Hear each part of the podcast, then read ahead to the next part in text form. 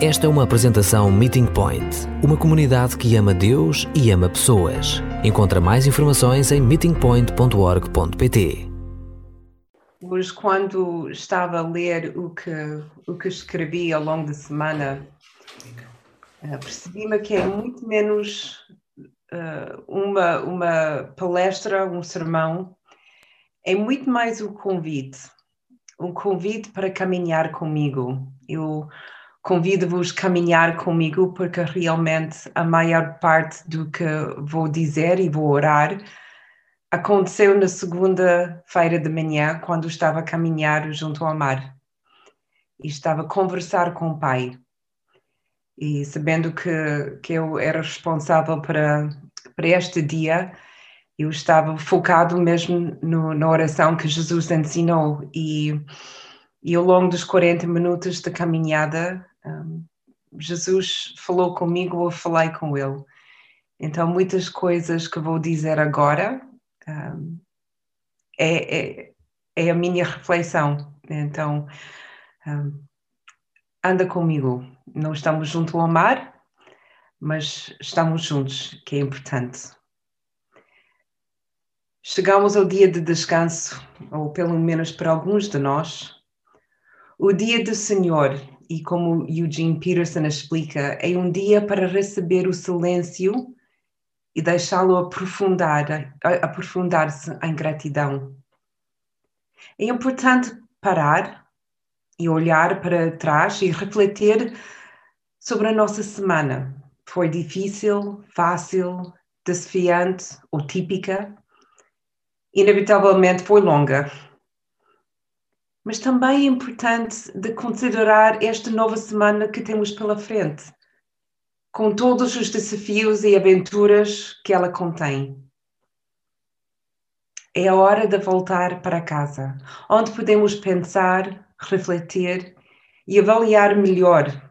Nós olhamos para a longa caminhada até a porta e perguntamos-nos como vamos chegar até lá mas ali, parado à porta, está Abba, o nosso Pai, e nós estamos dispostos a correr, mas também a arrastar os pés. Estamos hesitados, mas também nervosos, repletos de histórias, mas com medo de partilhar o nosso coração. Abba abre os braços para nos receber e o Pai está sereno. Estamos em casa e agora é hora de conversar. O que é que devemos dizer? Para onde começamos? Às vezes queremos entregar-nos completamente e começar a falar de tudo. E às vezes começamos mesmo assim. Mas há uma maneira melhor, uma maneira mais suave, uma maneira mais tranquila. E Jesus disse aos seus discípulos para começar, começarem reconhecendo aquilo de quem viemos. Abba e Pai, Papá e Deus, aquele que nos abraça e aquele que nos disciplina. Ele é santo e bondoso, poderoso e gentil, firme e compreensivo. E Ele está perto, está muito perto. O céu não está longe. A Bíblia revela repetidamente que o céu está para lá de vista, velado, mas está perto. Não precisamos gritar com Deus para chamar a sua atenção, só temos de nos virar na direção dele. E à medida que aprendamos e olhamos para o céu, compreendemos a sua perfeição, a sua calma e ordem. Não há loucura com o Pai, nem frustração com o Abba. Há paz e descanso, há atividade e movimento, mas não é louco, nem apressado. Imagina essa realidade poder estar aqui também. Se o mundo pode seguir a calma ordenada do céu, se o amor fosse praticado em todos os momentos e se a graça fosse estendida a todos e se a paz fosse sentida entre cada pessoa. Oh, papá, por favor, deixe o teu reino tornar-se uma realidade no nosso mundo pelo menos na nossa igreja e em nossas casas. Queremos que a nossa realidade seja com a tua, que a nossa família seja parecida com a tua. Esperamos que a tua vontade seja feita aqui, assim como é feita aí. É perigoso orar para, para que a vontade de Deus seja feita, porque significa que devo abrir mão da minha vontade. Não sei o que Deus pode me pedir. Eu sei que pode ser perigoso. Vou correr o risco de orar por isso? Ou vou correr o risco de não orar por isso? Pai, temos tanto para te dizer, tanto para te pedir. Temos todas essas necessidades, mágoas e medos. Temos amigos, família e conhecidos. Todos precisam de ti. Há tantas coisas que precisam da tua atenção imediata e algumas que vão precisar de ti por mais tempo. Por onde começamos? Jesus, Jesus disse-nos para começarmos com o dia de hoje, para mantermos simples. O Pai sabe, Ele já está a trabalhar nas nossas coisas, em tudo isto. Peçam aquilo que precisam para hoje e deliciem-se com isso. Se pensarmos muito à frente, se o nosso foco é, é, é o amanhã e é alcançar, ganhar ou realizar alguma coisa, então como vamos apreciar o que temos hoje nas nossas mãos? É perigoso orar apenas pelo que precisamos hoje, porque significa aceitarmos que o nosso futuro está nas mãos de Deus e para isso precisamos confiar nele é a sensação mais assustadora e segura que poderíamos ter.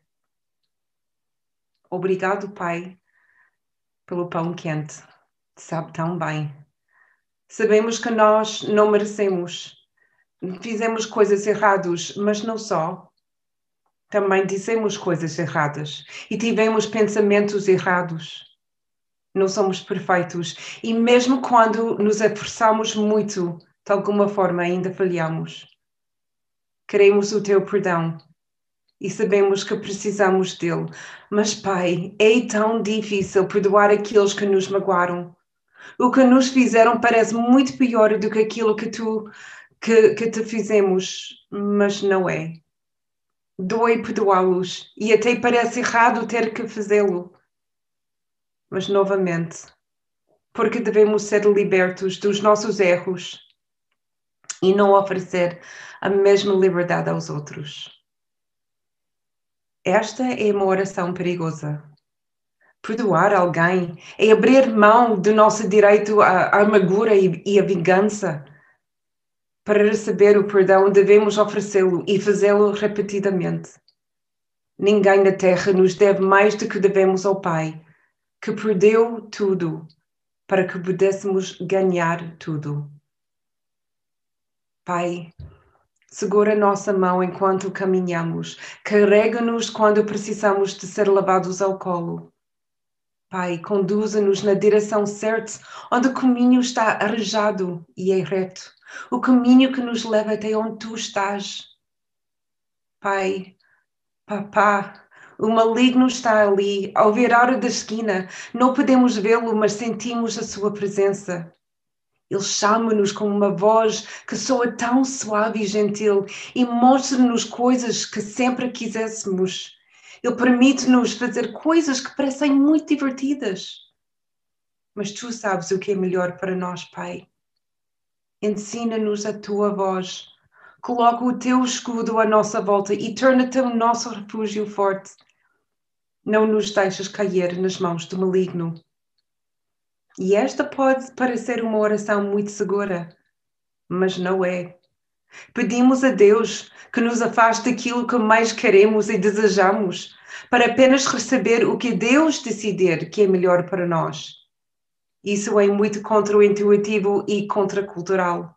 Colocamos as nossas vidas nas Suas mãos para nos conduzir e guiar para onde Ele deseja que vamos. O que isso pode significar para nós?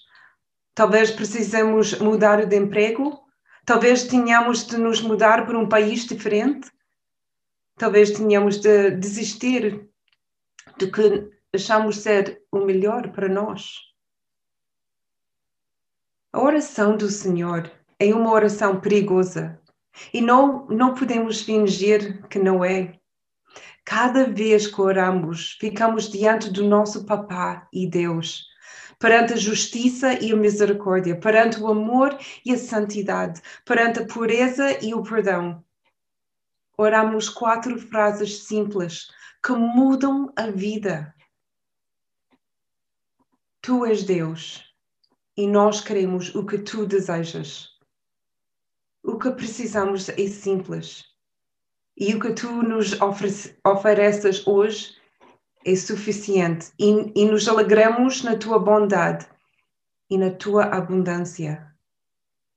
Pedimos o teu perdão ao mesmo tempo que perdoamos aqueles que nos magoaram, sabendo que a sua ofensa contra nós é muito menor do que a nossa ofensa contra ti. Conduze-nos no caminho que tu escolheste e não no nosso caminho, e certamente nunca no caminho que o maligno quer que sigamos. Eu prefiro fazer uma oração perigosa ao Abba, a Deus, que não poder orar do todo. Que privilégio divino é ver diante dele e saber que ele ouve e responde. Clamei o Senhor com a minha voz e ele ouviu-me. Ele é a minha glória, ele faz-me erguer a minha cabeça. Deito-me e durmo em paz, e acordo em segurança, porque o Senhor me protege.